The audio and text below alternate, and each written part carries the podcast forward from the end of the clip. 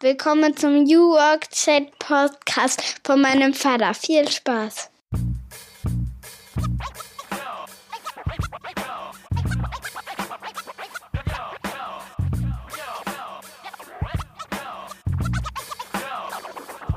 Ja, moin und willkommen zurück beim New Work Chat. Ich bin Gabriel und ich freue mich, dass ihr wieder da seid. Ich hoffe, euch geht's gut und wir springen auch direkt rein in die neue Folge, denn wir haben einiges vor. Es geht heute von Rostock einmal über den großen Teich bis nach New York City, denn ich habe Miriam Groß zu Gast, die einzige deutsche Pfarrerin in New York. Die Miriam ist eine ganz besondere Frau. Sie ist Mutter von vier Kindern, ist mit ihrer Family vor einigen Jahren nach New York gezogen und betreut dort eine deutsche Gemeinde. Das ist schon sehr, sehr einzigartig, weshalb sie auch sehr oft schon in den Medien zu hören und zu sehen war. Aber sie hat auch eine spannende Story hinter sich. Sie kommt eigentlich aus Bayern, war auch schon Flugbegleiterin, hat außerdem auch schon in Schottland gelebt und gearbeitet mit ihrer Familie und irgendwann sind sie dann nach Amerika gezogen. Sie hat dort natürlich diese ganze Zeit auch in der Trump-Ära miterlebt, in der Corona-Zeit hat sich ehrenamtlich engagiert für die Tafel dort auch in New York. Darüber unterhalten wir uns und es geht natürlich auch um das Thema Purpose, Arbeit und Sinn. Den hat sie natürlich gefunden, Sie beschreibt auch in dem Podcast wirklich diesen Ruf, diese Berufung und das ist ja etwas, was man gar nicht so häufig findet. Viel Spaß mit diesem Gespräch mit Miriam Groß, die mittlerweile schon wieder auf dem Schritt, auf dem ja, Step zurück ist nach Deutschland, denn ihre Zeit in den USA endet. Insofern ist dieser Podcast auch ein bisschen ein kleiner Rückblick auf diese Zeit. Viel Spaß mit dieser Folge und einer außergewöhnlichen Frau.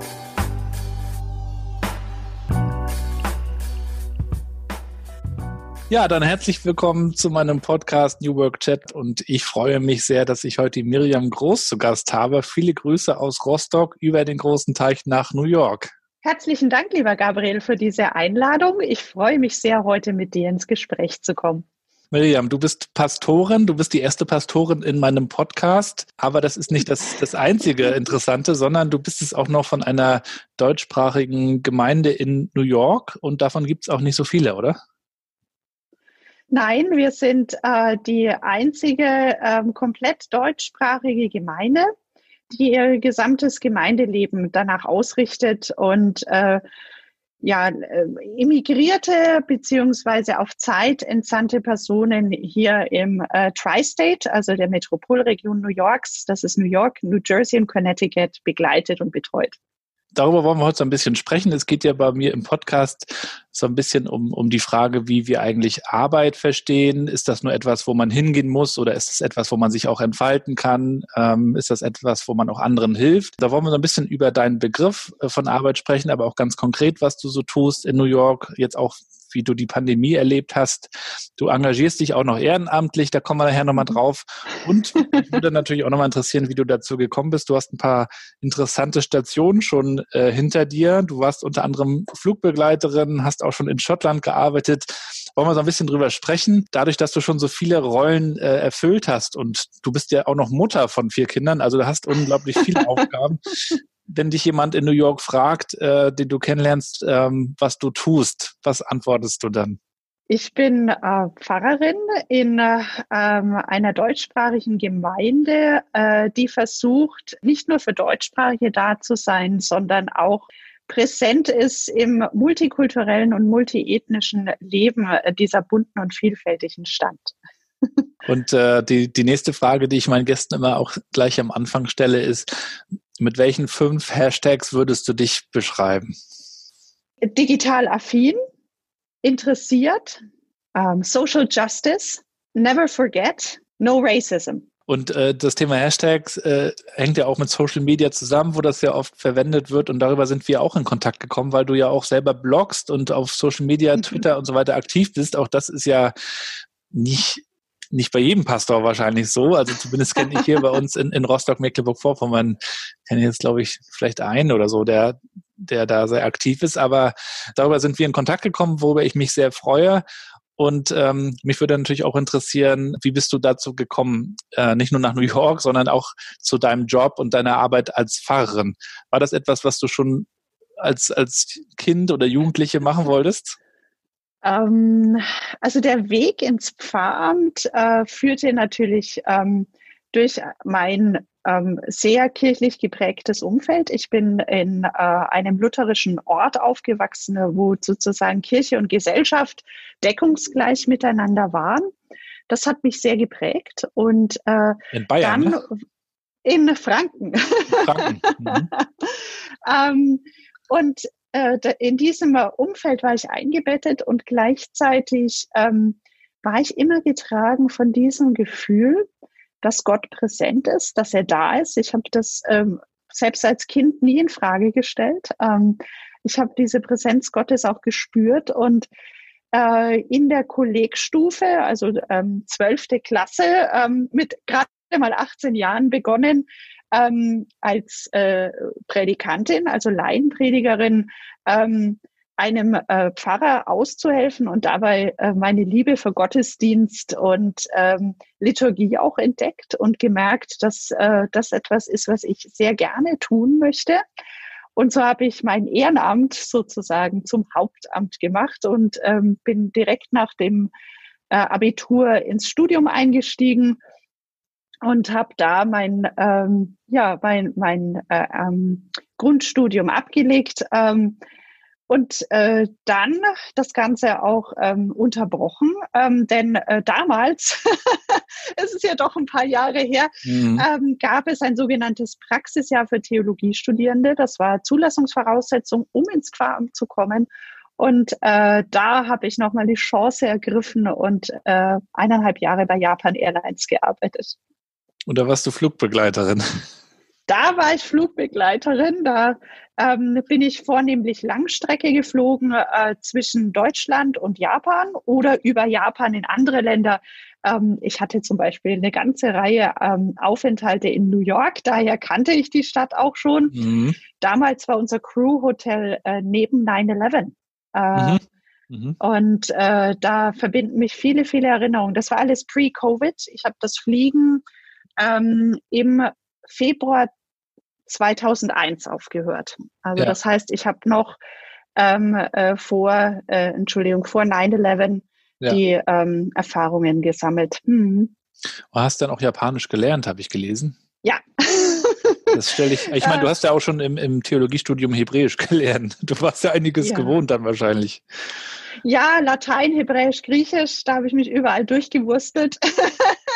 Aber äh, nach äh, einer gewissen Anzahl von Sprachen ist es gar nicht mehr so schwer. Ähm, da nimmt man Sprachen schneller wahr und auf. Ähm, da hat man so einen gewissen Mechanismus. Und ähm, für mich erschließt sich ein Kulturraum immer über die Sprache. Ja. Da wird viel transportiert. Und es hat mir in meiner Arbeit, in meinem Alltag an Onboard ähm, sehr geholfen, denn ähm, wir hatten dann auch so Badges, ähm, mhm. Abzeichen, ähm, mit denen äh, unsere japanischen Kolleginnen und Kollegen ganz klar wussten, äh, welchen ähm, ja, ähm, linguistischen Rang wir hatten. Und je höher das Abzeichen war, umso äh, leichter ähm, war nicht nur die Arbeit, die Kommunikation mit unseren Gästen, sondern ähm, auch äh, die Position innerhalb der Crew.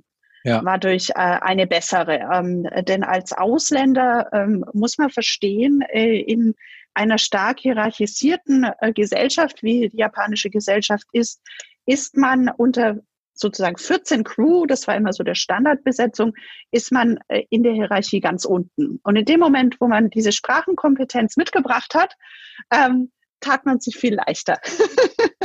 ich habe ja mal gelesen, es gibt ja in Japan oder es gab hoffentlich, ich weiß nicht, ob es das noch gibt, den Tod durch Überarbeitung. Ne? Da gab es auch einen, einen Begriff für. Das ist, äh, das ist ganz schlimm, weil Japaner sich äh, immer noch über äh, die Arbeit ähm, auch definieren. Das heißt, es ist ihr Sozialraum, äh, in dem sie sich auch bewegen. Ähm, nicht nur viele und lange Stunden mit wenig ähm, Urlaubszeit, zwei Wochen Urlaub, die sie nur haben, mhm. ähm, werden da verwendet, sondern in der Freizeit umgibt man sich zumeist auch mit seinen Kolleginnen und Kollegen. Mhm. Das macht natürlich das Fenster für Familie und für andere Freunde äh, sehr klein. Ja. Mhm. Naja, und, und dann hast du aber weiter studiert nach dem, mhm. nach dem äh, Fliegen. Oder wolltest ja, du das ja. nicht auch ein Stück äh, zu einem Zeitpunkt weitermachen? Ich meine, man fliegt so ein bisschen um die Welt, ne? Man kennt das so aus den mhm. Filmen, George Clooney. Ja, ja, ja. Also es war natürlich eine tolle Zeit, ähm, äh, war sehr bereichernd, aber auch nicht einfach. Der äh, Beruf eines Flugbegleiters, einer Flugbegleiterin ist nicht zu unterschätzen welche ähm, massiven physischen, aber auch psychischen Belastungen auf einen zukommen. Ähm, dennoch habe ich es hab ich sehr genossen, ähm, äh, die Welt bereisen zu können. Und wie gesagt, ich habe ja nur Langstrecke geflogen. Das ist ja, ja anders als äh, die Kurzstrecke. Dennoch ähm, war in mir dieser Wunsch ähm, viel stärker, ähm, wieder ins Pfarramt zurückzugehen. Es war auch so ein bisschen ähm, ja, äh, herausfordernd zu bleiben, denn mir wurde eine sehr gute äh, Managerstelle angeboten. und dennoch war ähm, der Ruf ins Pfarramt viel stärker. Mhm. Ähm, die Möglichkeit, meinen Glauben äh, zum, zu meinem Hauptamt zu machen, war einfach so stark, äh, dass ich das hinter mir gelassen habe und bin wieder Vollzeit ins Studium gegangen, damit ich auch möglichst schnell im Pfarramt arbeiten kann. Ich habe ja den Eindruck, dass, dass viele, viele Leute, die, die arbeiten, zur Arbeit gehen und ähm, froh sind, wenn sie Feierabend haben, froh sind, wenn Wochenende ist oder sich auf die Rente freuen. Man hört das wirklich selten, dass jemand so wie du jetzt gerade sagt, äh, ich habe ich verbinde das mit einer Berufung, mit einem Sinn, mit einem mhm. Purpose, wie man so auch schön sagt. Das ist doch leider sehr selten, oder? Siehst, siehst du das ähnlich? Also ich, vielleicht liegt es auch daran, in welchem äh, Umfeld man sich bewegt. Ähm, also ich habe viele ähm, Freunde, viele vertraute Personen, ähm, die, die durchaus sich berufen fühlen, ähm, die zum Beispiel ähm, im Pflegeberuf arbeiten, mhm. ähm, äh, die Ärztinnen und Ärzte sind. Das sind alles ja, Berufe, die, die sehr ideologisch auch ähm, strukturiert sind. Ähm, das Pfarramt natürlich auch, man ist mit Leib und Seele Pfarrer und Pfarrerin. da hört sozusagen äh, der Beruf nicht in dem Moment auf, wo ich Urlaub habe oder wo ich äh, Freizeit habe. Ähm, äh, gibt es auch so gar nicht so richtig. Also. Nee. Das, also das, was heutzutage alle mit Work-Life Balance oder Blending, sagt man ja auch schon, das ist ja. für dich Normalität schon immer. Ne? Das ist alles eine, ja. eine Geschichte und mal ist das eine mehr, mal ist das andere mehr. Ne? Genau, aber es macht es natürlich auch schwierig. Es ist mhm. nicht so einfach. Ähm, wo, wo ist die Grenze? Vor allen Dingen, wenn man so wie ich Familienfrau ist auch noch und Kinder hat. Ähm, wie, wie kann man trotz allem einen Schutzraum für die Familie schaffen? Ja. Das ist eine Frage, die uns von Anfang an umgetrieben hat. Ähm, ich habe zum Beispiel einen, einen Mechanismus gefunden, der mir sehr viel geholfen hat. Ähm, äh, und ich weiß, es ist sehr ambivalent aufgrund unserer deutschen Geschichte. Ich habe mich dennoch dafür entschieden, weil ich auch ähm, als Flugbegleiterin eine Uniform trug und jetzt bald in der Polizeiseelsorge auch wieder, ähm, äh, habe ich ähm, sogenannte Clergy. Also das heißt, das sind so also Kleider ähm, mit einem ähm, Collar, die ich trage und es bedeutet zum einen, ich bin ähm, sichtbar und greifbar für, für mein Umfeld als äh, die Person, die ich in meinem Amt bin, aber auch für meine Familie. Die wissen ganz genau, die Kinder, wenn die Mama ihr Clergy anhat, dann ist die im Dienst, dann spreche ich lieber den Papa an. Dann, dann, dann muss ich sie sitzen, obwohl.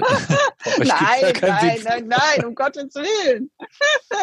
aber ja. es ist ein wirklich guter Mechanismus. Also mhm. das hat sich wirklich etabliert und bewährt. Ähm, und äh, von daher, ja, hat das natürlich so eine Innen- und Außenwirkung, die, die ja. natürlich stattfindet.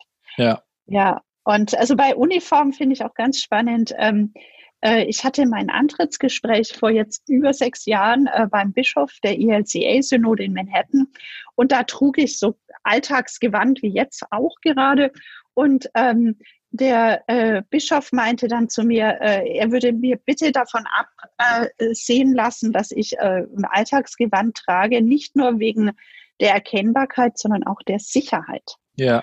Ähm, äh, und das, äh, es gab ein paar Mal äh, Testfälle in New York City, wo mich äh, meine Erkennbarkeit als Pfarrerin wirklich geschützt hat. Ja. Vor brenzlichen Situationen. Dann hast du, du bist dann erkennbar und äh, man, man sieht dann, äh, aha, die, die lassen wir lieber in Ruhe, ja? Ja, also ich bin zum Beispiel, das ist eine kleine ähm, Erfahrung, die ich gemacht habe. Ich hatte eine Trauung im Brooklyn Navy Yard. Ähm, die Brooklyn Bridge war verstopft. Das heißt, ich konnte dann äh, das Taxi nicht nehmen, musste auf öffentlichen Verkehr umsteigen. Und äh, wie macht man das, wenn man so ganz neu in New York ist? Man schaut auf die Karte und sagt, okay, äh, die, die nächste Haltestation, da gehe ich raus, da muss ich nicht so viel laufen. Habe ich auch gemacht. Was ich nicht wusste, ist, dass ich in einem Brennpunktgebiet äh, aussteigen würde. Und, äh, und man sieht es ja nur in den Filmen, aber ich habe es in Realita erlebt. Ähm, da war es dann so, dass ähm, überall Überwachungskameras waren, NYPD-Streifen liefen. Ähm, und, äh, und dann kam eine Gruppe von Männern auf mich zu und ich hatte ein, ein schwarz, dieses schwarze Clergy an. Ja. Äh, die sahen mich nur von hinten und dachten, ich bin einfach eine weiße Frau, die sich hier verlaufen hat. Die können wir jetzt mal ein bisschen aufziehen. und ich drehte mich zu ihnen um und in dem Moment, wie sie gesehen haben, dass ich eine Pfarrerin bin, sich sofort entschuldigt und haben abgelassen. Ja. Das war eine der ersten Erfahrungen, wo ich merkte, dass äh, eine Uniform, eine erkennbare ja. Kleidung durchaus auf verschiedenen Ebenen von Vorteil ist. Hm. hm. Das glaube ich. Ja, das, das Thema Sicherheit ist natürlich auch wichtig in so einer Metropole äh, wie New York, wenn man ja. sich da als Frau allein bewegt in so einer großen Stadt. Das, das kann ich mir gut vorstellen. Aber bevor ja. du in New York gekommen bist, warst du ja auch noch mal in Schottland. Wie kam das eigentlich? Ja. Ähm, meine bayerische Landeskirche hat eine Direktpartnerschaft ähm, mit der Church of Scotland.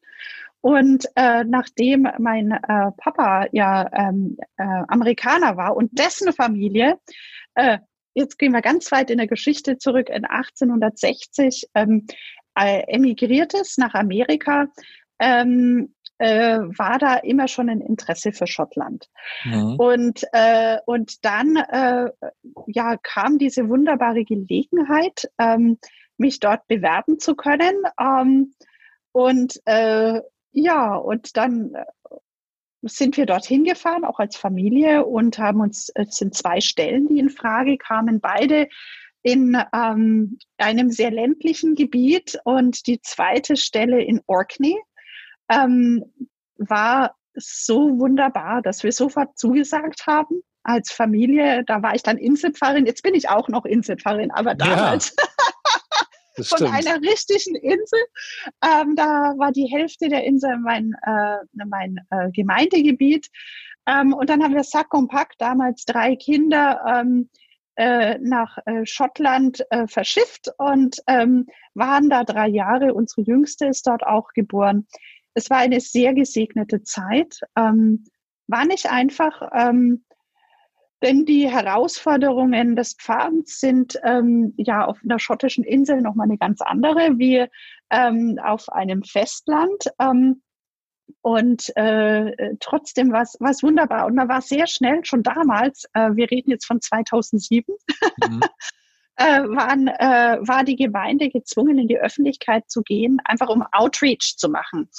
Ähm, das heißt, ich habe damals schon sehr viel Medienarbeit gemacht, Social Media Arbeit. Ja. Ähm, das war ganz, ganz wichtig. Selbstverständlich hat man das versucht. Ähm, und äh, dieser Vernetzungsgedanke ist ja in diesen Inselgemeinschaften nochmal ganz anders.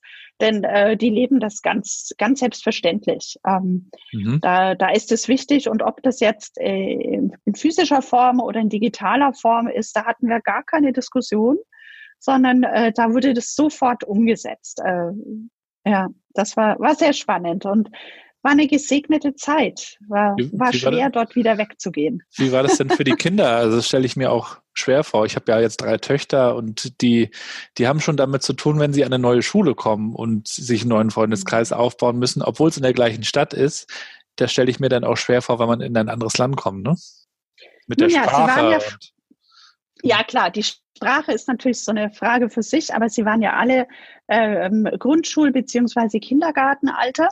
Da geht es nochmal einfacher und sie hatten natürlich auch einen amerikanischen Großvater, der dann zwar genau in diesem Jahr auch verstarb, aber äh, äh sie kannten ja auch von mir ähm, die Zweisprachigkeit. Da ist die Hürde nochmal anders. Natürlich tut tut es weh, entwurzelt zu werden und woanders eingepflanzt. Das war nicht einfach. Unser Großer äh, kannte bis auf das, dass die, also ich als seine Mutter mit, mit dem Großvater Englisch sprach, ganz wenige Worte Englisch und kam in die Schule ähm, mit, mit wenig Wortschatz. Das, äh, der wurde ins kalte Wasser äh, geschmissen, hat aber innerhalb von drei Monaten die Sprache gelernt. Ja. Das, äh, es geht unglaublich schnell.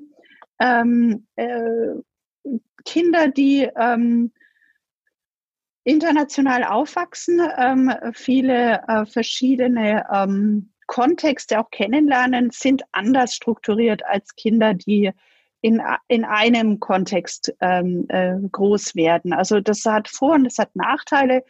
Ähm, man, man, nennt ja die einen eher so Tiefwurzler und die anderen Flachwurzler.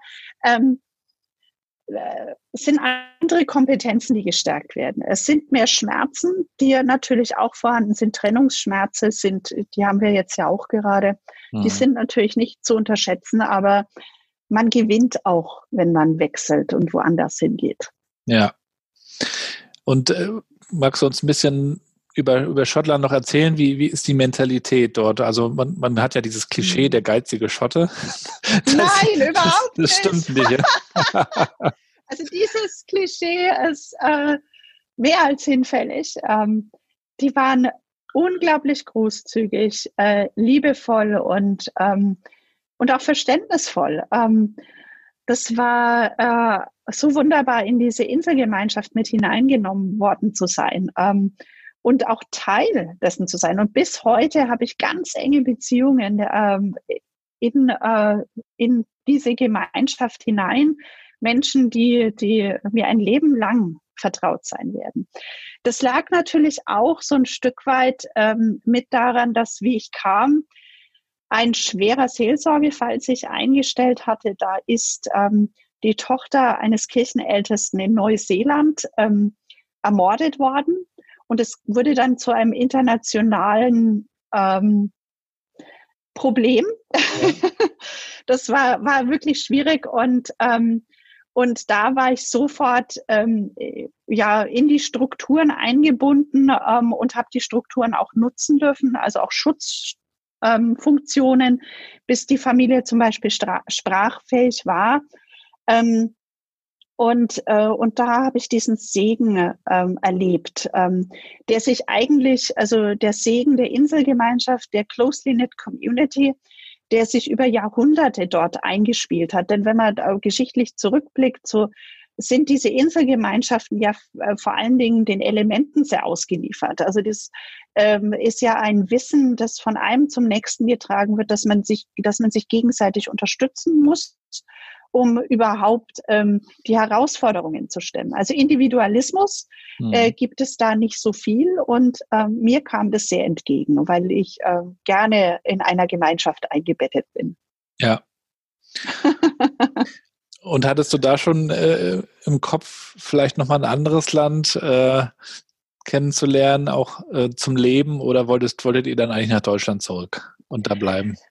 Also nach ähm, äh, der Beendigung äh, des Vertrages ähm, mussten wir ja auch nach Deutschland zurück, also nach Bayern. Das war ja, ist ja meine Heimatkirche. Ähm, da war ich dann äh, in München Pfarrerin. Und in der Zeit ähm, ist nochmal diese Sehnsucht gewachsen. Ähm, auch in das Ursprungsland meines Vaters gehen zu können. Und diese Auslandsstellen, die öffnen sich ja nicht oft. Also das ist so Pi mal Daumen alle zehn Jahre. Okay, jetzt ah. bei mir ist ein bisschen früher. Aber man sagt so neun bis zehn Jahre, dann, also es gibt ja immer noch einen Bewerbungsprozess und ähm, Wiederbesetzungsprozess ähm, und, äh, und da werden die nicht so, so schnell frei. Ja. Und, ähm, und, äh, und auch Familie war es so, dass die Eltern, also meine Eltern leider nicht mehr, aber äh, die Eltern meines Mannes noch, ähm, noch rüstig genug waren, dass wir gesagt haben, wir können jetzt noch einmal wechseln, bevor wir wieder zurückkehren. Und die Kinder waren auch in einem verträglichen Alter, in dem man den Wechsel nochmal vornehmen konnte. Und dann hast, dann hast du gesagt, Leute, wir müssen äh, reden, setzt euch bitte hin. Mama hat beschlossen, wir gehen wieder los nach New York diesmal. Nein, ich habe das nicht so gemacht. Also ich habe äh, natürlich die Kinder ähm, und meinen Mann in diese Entscheidung mit einbezogen. Wir haben gemeinsam entschieden, ob wir das möchten oder nicht ähm, und haben am Familientisch natürlich die Vor- und Nachteile erwogen.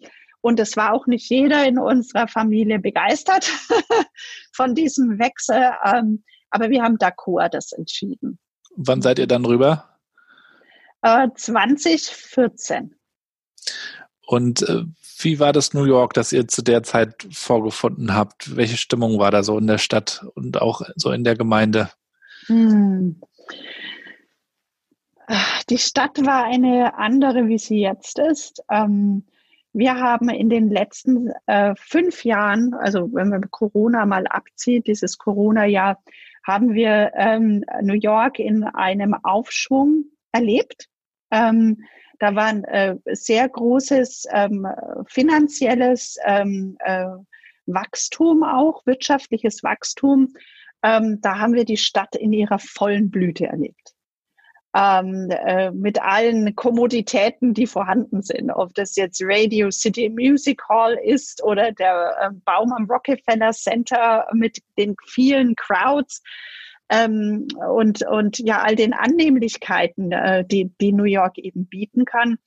Ähm, das war, war wirklich ähm, eine gesegnete Zeit. Ähm, und gleichzeitig ist ja auch in dieser Zeit äh, die Kriminalität stark gefallen. Ähm, man hat sozusagen dieses New York der 80er und 90er komplett hinter sich gelassen und ich fühlte mich auch sehr sicher.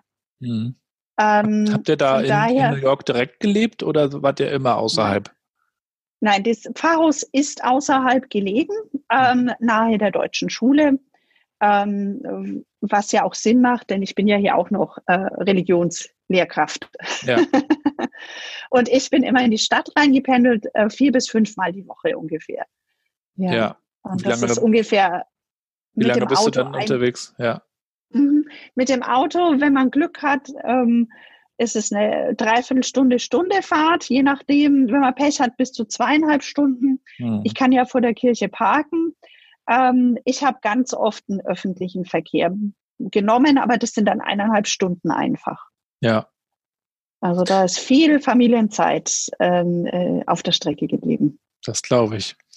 Mhm. Und äh, wie, wie, hast du dann äh, auch Kontakt aufgenommen? Äh, du, es ist ja oft so, wenn man in einen neuen Job kommt, äh, dann muss man erstmal so ein bisschen erzählen, wer man ist, was man auch für Vorstellungen mhm. hat. Man bringt einen neuen Stil vielleicht auch mit rein als der Vorgänger, der das anders gemacht hat. Äh, wie, wie bist du da in deine neue Rolle reingekommen? Ja, ähm, ich äh, habe mich ja signifikant von meinem Vorgänger unterschieden. Der Vorgänger war ein, ein reifer Theologe, ähm, der dann mit dem Ausscheiden aus St. Pauls in den Ruhestand übergegangen ist, ähm, der von seiner Theologie ähm, eine andere Prägung hatte wie ich. Also ich bin ja eine liberale Theologin, ähm, die vor allen Dingen ähm, sehr stark im Social Justice ähm, Bereich ähm, verwurzelt ist. Ähm, also das äh, ist mir sehr wichtig und mich trägt auch äh, die öffentliche Theologie. Ich empfinde es als wichtig, dass Kirche relevant ist und öffentlich äh, greifbar ist. Und äh, in der ersten Zeit ähm, äh, meines Dienstbeginns ähm, habe ich vor allen Dingen die Kontaktpflege vorgenommen, habe mich ach, unglaublich viel vorgestellt und ähm, habe immer von Kontakt zu Kontakt gefragt, wenn ich einen Besuch gemacht habe. Nenn mir drei Personen, die du denkst, ähm, äh, dass ich mich vorstellen sollte oder die vielleicht für mich wichtig sein. Dann haben die mich wieder weiter referiert ah, ja. und dann konnte, konnte ich mich dort wieder vorstellen. So ist mein Netzwerk, das die ersten zwei Jahre war unglaubliche Netzwerkpflege, denn ja. leider ähm, hat mein Vorgänger mir äh, wenig Netzwerke überlassen. Mhm. Ähm, und das habe ich versucht aufzubauen. Und nachdem ein stabiles Netzwerk da war, dann konnten wir uns um äh, Arbeitsinhalte kümmern, wie zum Beispiel Social Justice, ähm, äh, die unglaublich wichtig und jetzt unglaublich wichtig sind. Ja, ja und da, da habt ihr dann losgelegt und, und erzähl gerne mal von, von eurer praktischen Arbeit in dem Bereich. Ja. Ja, wir haben eine interreligiöse äh, Initiative gegründet, die nennt sich Dove Power Interfaith Gatherings for, for Peace. Äh, die ist zusammen mit dem Generalkonsulat und Aktion Sühnezeichen Friedensdienste ins Leben gerufen worden.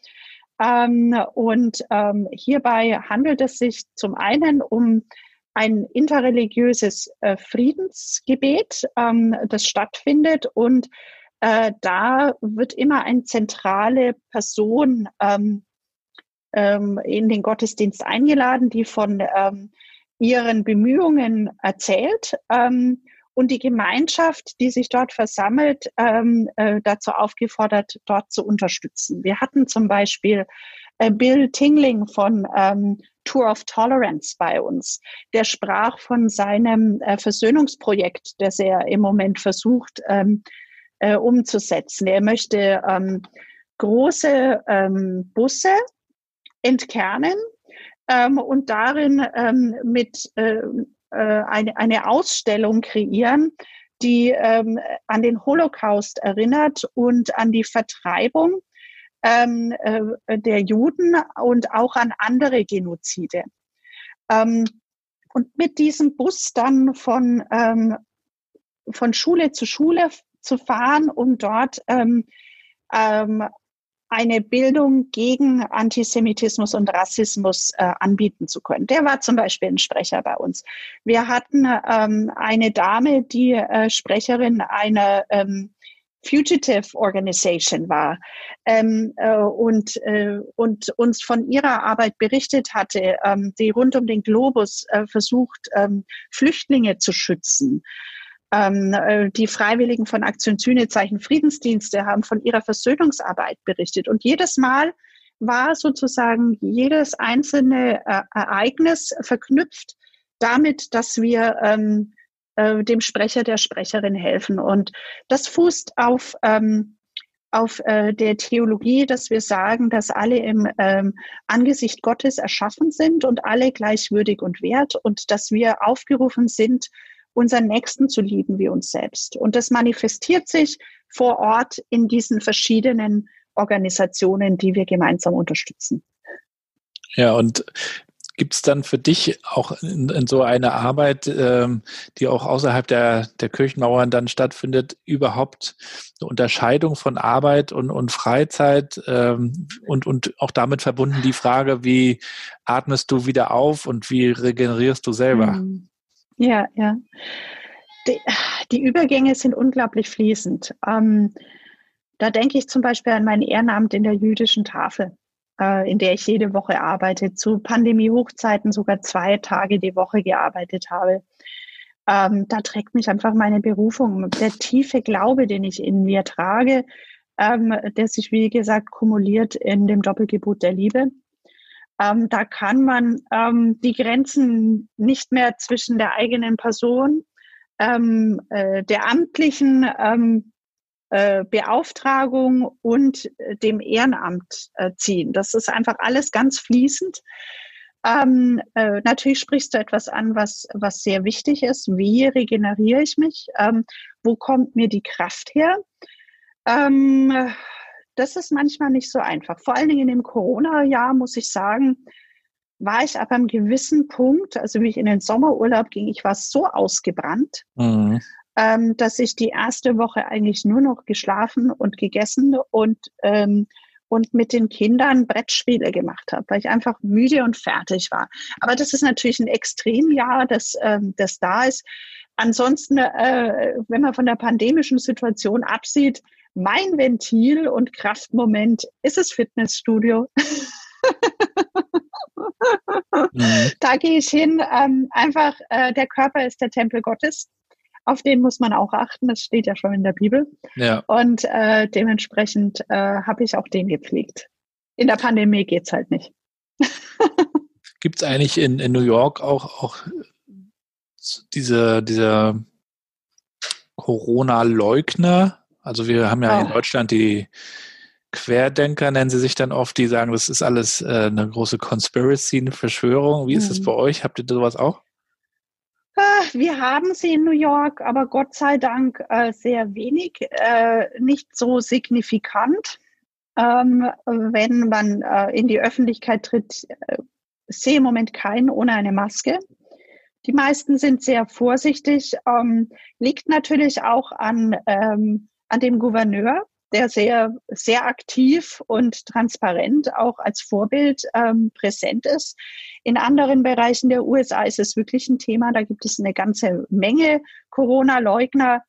Ähm, aber ähm, das hat natürlich auch dazu geführt, dass äh, in den USA die Zahlen inzwischen katastrophal sind. Einer ja. in 16 US-Amerikanern hatte Covid. In unserem Umfeld inzwischen Menschen, die super vorsichtig sind. Und heute hat mich das sehr betrüblich gemacht. Ähm, äh, in LA County ist es jetzt so, dass ähm, die Ambulanzen ähm, Menschen, die wenig äh, Aussichten auf ähm, eine äh, Rettung haben, nicht mehr an die Krankenhäuser fahren dürfen. Oh. Ähm, so virulent ist das jetzt. Das macht mich unglaublich traurig, nicht nur traurig, sondern wütend, ähm, ja. weil ähm, äh, Corona-Leugner aus meiner Sicht ein äh, wichtiges Gebot, und über das haben wir vorhin gesprochen, eben verstoßen, liebe deinen Nächsten wie dich selbst. Das heißt zum Beispiel die Maske, die schützt nicht nur dich, sondern die schützt deinen Nächsten auch. Ja. Ähm, und wenn du die nicht trägst und wenn du das leugnest, dann verstößt du gegen urchristliche ähm, Grundlagen. Mhm. Ja, also wir haben ja in, in, in Deutschland auch wirklich so Demonstrationen gehabt von ah. ne, ganz vielen, die gesagt haben, das ist die böse Regierung oder irgendwie hat sich das ausgedacht und äh, aber aber wir hoffen mal, dass sich die Dinge jetzt in 2021 vielleicht äh, zum, zum Besseren wenden. Es wird ja auch mhm. jetzt angefangen äh, zu impfen. Wir, wir wollen mal äh, jetzt am Anfang des Jahres ähm, optimistisch ähm, nach vorne schauen. Was bleibt uns da? Absolut. Ja. Die Hoffnung, die trägt uns immer. Ja. Und äh, das ist das, was, äh, was äh, uns einfach, das sollten wir nie loslassen. Hast du auch den Eindruck, dass die Leute in dieser Pandemie auch nochmal zum Nachdenken gekommen sind über vieles?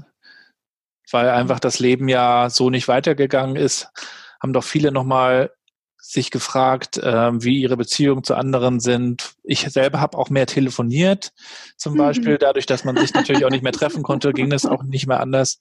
Oder äh, im Arbeitskontext gibt es natürlich solche Dinge wie Homeoffice, mhm. das ist klar. Aber auch die Natur hat sich ja so ein bisschen erholt, weil weniger Auto gefahren wurde und, und so weiter. Also da ist doch schon irgendwie eine, eine äh, Veränderung gewesen, mhm. oder?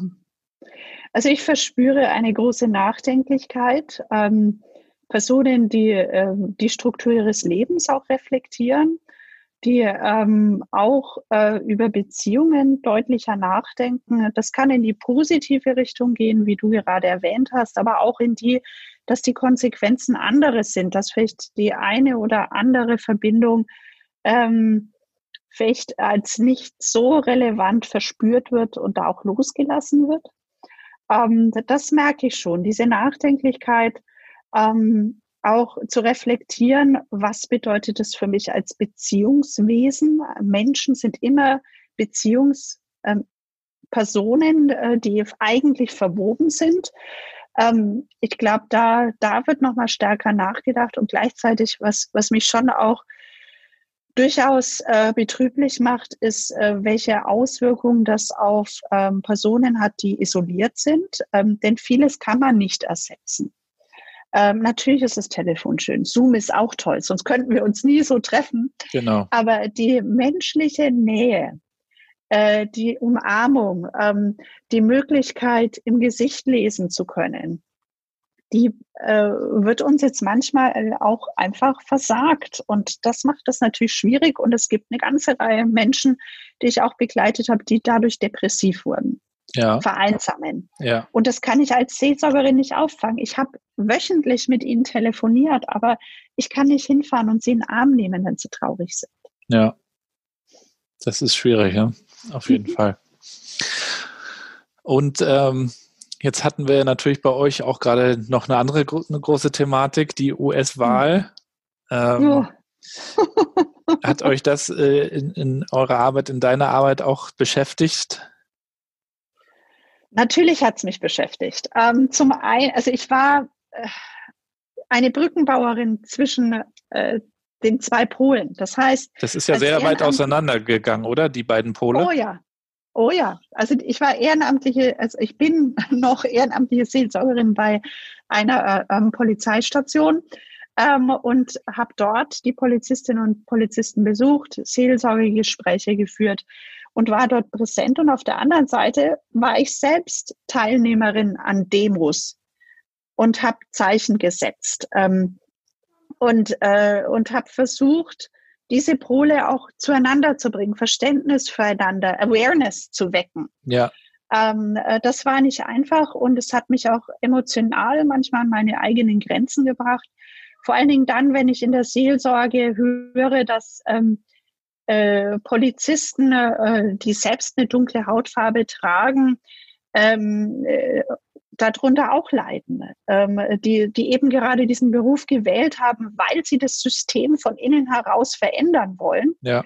Und ihren Dienst ähm, äh, als Polizistinnen und Polizisten tun und dann von Demonstranten attackiert werden, die nur ihre Uniform wahrnehmen, die gar nicht wahrnehmen, da ist eine Person mit dunkler Hautfarbe, die will mir eigentlich gar nichts Böses, sondern die teilt mein Hadern, mein, ähm, ähm, mein Engagement. Ja. Ähm, das waren so Momente, oh, da ist mir echt eiskalt den Rücken runtergelaufen, weil ich konnte nur da sein und trösten. Mehr ging gar nicht. Ja. Äh, das ist eine innere Zerrissenheit, die können wir uns, glaube ich, gar nicht so vorstellen. Bist du jetzt zuversichtlich, dass diese Lager, die sehr weit auseinander waren, wieder ein bisschen zusammenkommen? Oder glaubst du, dass das Land jetzt erstmal zerrissen ist? Ich denke, es wird, es wird heilen. Es wird lange dauern, bis es heilt. Wichtige Schritte sind jetzt vorgenommen worden. Äh, man spricht viel deutlicher über Rassismus, über Benachteiligung ähm, von Minderheiten. Ähm, ich habe große Hoffnung durch die neue Administration, ähm, dass äh, diese Pole wieder zusammenkommen. Biden hat ja selbst in seiner Antrittspredigt, würde ich fast sagen, ähm, äh, äh, Kohelet, den Prediger Salomo im dritten Kapitel genannt, ähm, hat also sozusagen aus äh, dem christlichen äh, und nicht nur Christin, äh, dem, dem ähm, christlich-jüdischen ähm, Kontext ähm, geschöpft ähm, aus dieser tiefen Weisheit, die da da ist und, äh, und hat das zu seinem Paradigma auch gemacht, dass er heilen möchte. It is a time to heal, hat er gesagt. Und das wird lange, lange dauern. Es sind große Gräben entstanden, äh, die sich teilweise in Familien manifestieren, wo Menschen nicht mehr miteinander reden, weil sie den falschen Präsidenten gewählt haben, wer auch immer äh, er aus ihrer Sicht sei. Ähm, da hat Amerika noch einen langen Weg vor sich. Ähm, aber ich bin zuversichtlich. Das Land hat, hat viel durchgemacht und ähm, mit dem Ausgang dieser Wahl ähm, hat die Demokratie dem Stand gehalten und äh, da ist bei mir viel Hoffnung entstanden. Ja, ja, das, das Thema gab es gestern gerade wieder in den Nachrichten mit Wahlbetrug und Ja und Nein. Oh. Und, aber darüber wollen wir auch gar nicht länger reden. Wir sind jetzt froh, dass das ah. einmal entschieden ist und äh, ja. sind mal ganz ja. gespannt, was da passiert und hoffen mal, dass das alles gut wird. Ich weiß, zu meiner Schulzeit war die USA auch so das Top-Land, in das viele gehen wollten für ein Jahr ja. zur Highschool. Mittlerweile ist das, glaube ich, nicht mehr so. Nee. USA hat nicht mehr so diesen, dieses Image, äh, dieses Dreamland, das ist es nicht mehr. Das, hat, das Image hat ein bisschen gelitten in den letzten Jahren mhm. durch verschiedene ja, Faktoren. Aber ähm, ich war ja einmal dort äh, mit meiner Frau und unseren, äh, mit meinen Schwiegereltern und wir waren in, in New York zwei, drei Tage und waren dann noch mhm. in, in Florida und sind dort einmal äh, rumgefahren. Ähm, also sehr, ein sehr beeindruckendes, äh, spannendes Land, würde mich auch nochmal irgendwann interessieren und eben auch so vielseitig. Ne? Habt ihr die, mhm. die Zeit auch genutzt und seid durch die USA ein bisschen gefahren in den letzten Jahren? Ja, wir haben es natürlich ein bisschen bereist. Ähm, ist bei mir nicht so ganz einfach, ähm, denn im Gegensatz äh, zu den äh, meisten äh, Pfarrerinnen und Pfarrern in Deutschland haben wir keine freien Wochenenden.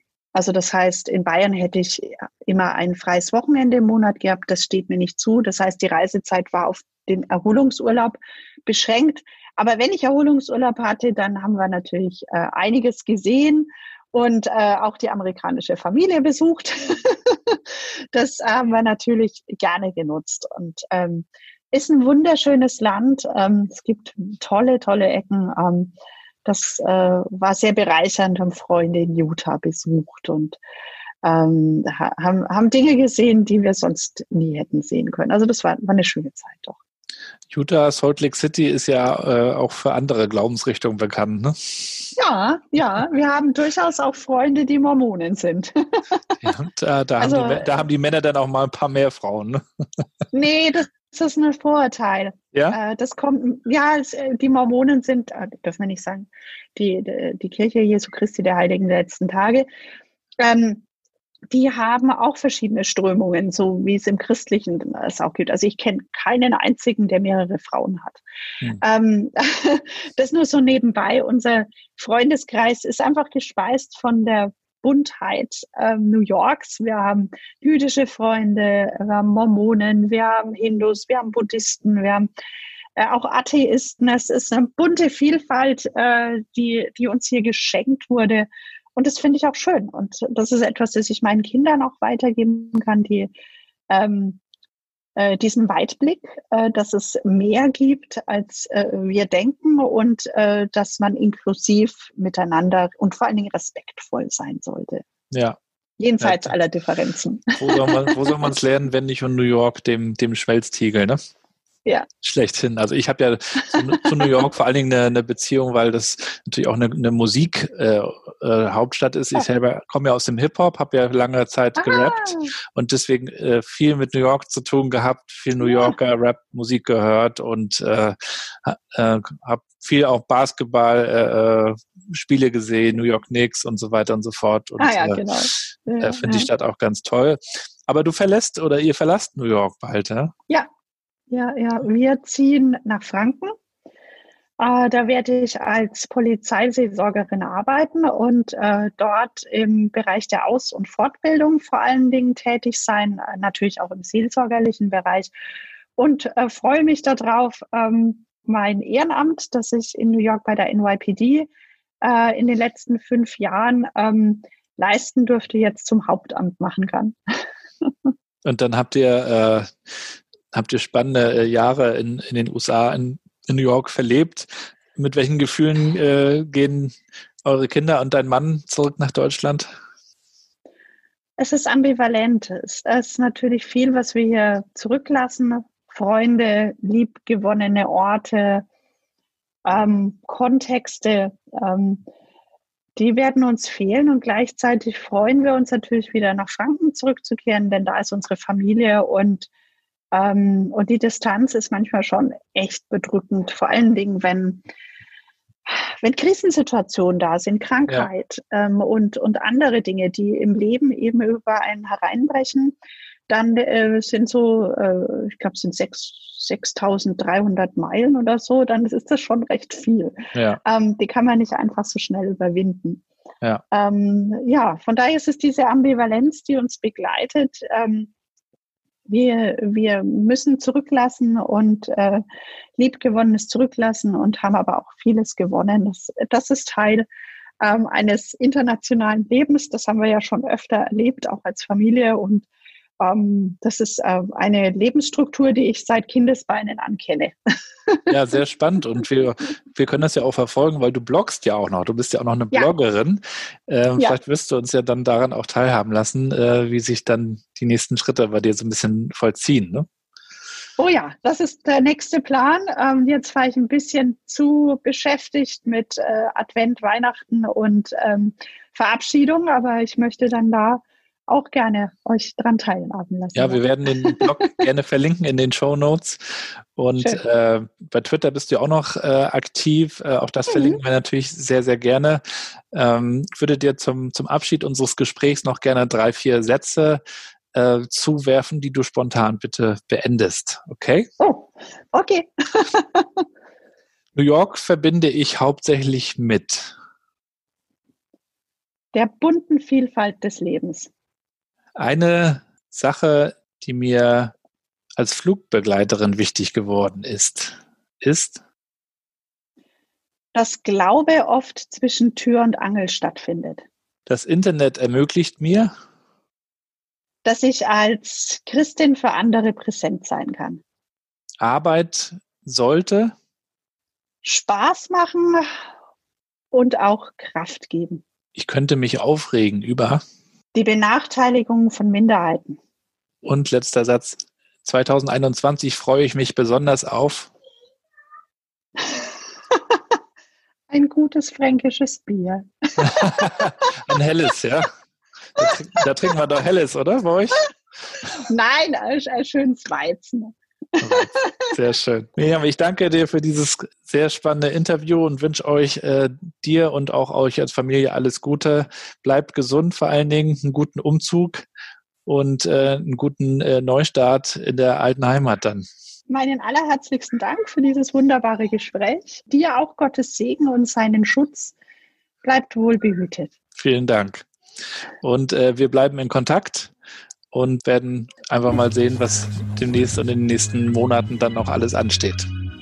Ja? Wunderbar. Alles klar. Gottes Segen. Danke dir auch. Mach's gut. Ciao. Tschüss. Und wir sind auch schon wieder am Ende.